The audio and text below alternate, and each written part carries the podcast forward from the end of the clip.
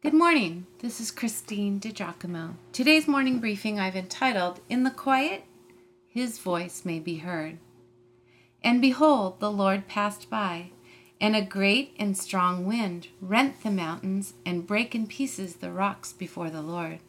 But the Lord was not in the wind. And after the wind, an earthquake. But the Lord was not in the earthquake and after the earthquake a fire, but the Lord was not in the fire. And after the fire a still small voice. That's from 1 Kings 19, verses 11 and 12. I love how the Lord came to Elijah in the above passage, in the still small voice, or a gentle whisper, as the NIV translation says. I got to talking with a waitress today who was so interested in feeling God's presence in her life in discerning the voice of God. I've heard from others who have not had teaching on this. So let's step a little closer and consider is there anything we can do to ready ourselves to hear from God? Yes, I believe there is. A few things. First, seek first his kingdom. That's from Matthew 6, verse 33, the Lord's words. Now, of course, it is not our main goal to hear the voice of God, but rather to engage in a loving relationship with God.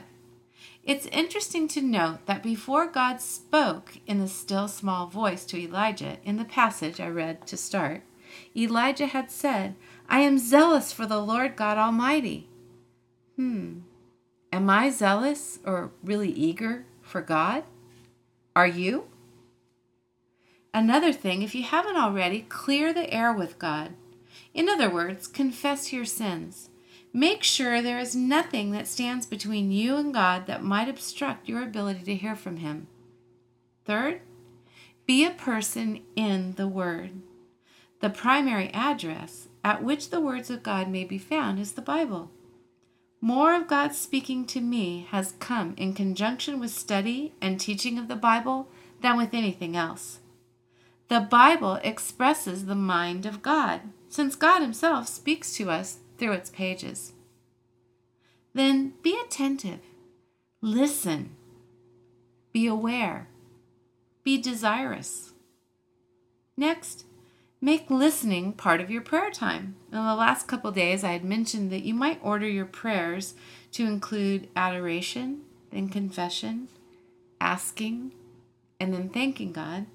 But what if you did adoration for who He is, confession of your sins, and then added in listening right after that. You were just still.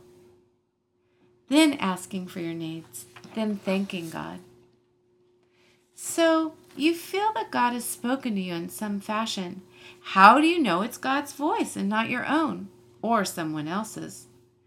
Well, ask yourself is the message consistent with sound biblical teaching? Is the voice gently leading or is it commanding and harsh? You see, God's voice gently guides and encourages, giving hope. Psalm 18, verse 35. God's voice leads, whereas Satan drives. John 10, 4. God convicts, whereas Satan condemns and brings guilt. Psalm 8, verse 12. God woos, whereas Satan tugs hard. When God speaks, he does not use fear to motivate. If fear overcomes you, it is the enemy, not God. 2 Timothy 1, verse 7.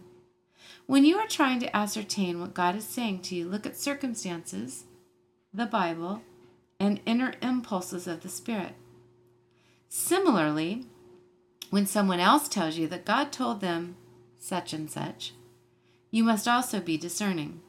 For some, they easily bandy about, the Lord told me, or the Lord gave me a dream, and it appears to carry some authority. Or does it? Please, friends, be discerning. Does it line up with God's Word? Is it consistent with His character? Frederick Meyer, a contemporary of Dwight Moody's, suggested Be still each day for a short time sitting before God in meditation, and ask the Holy Spirit to reveal to you the truth of Christ's indwelling. Ask God to be pleased to make known to you what is the riches of the glory of this mystery, that is, of faith.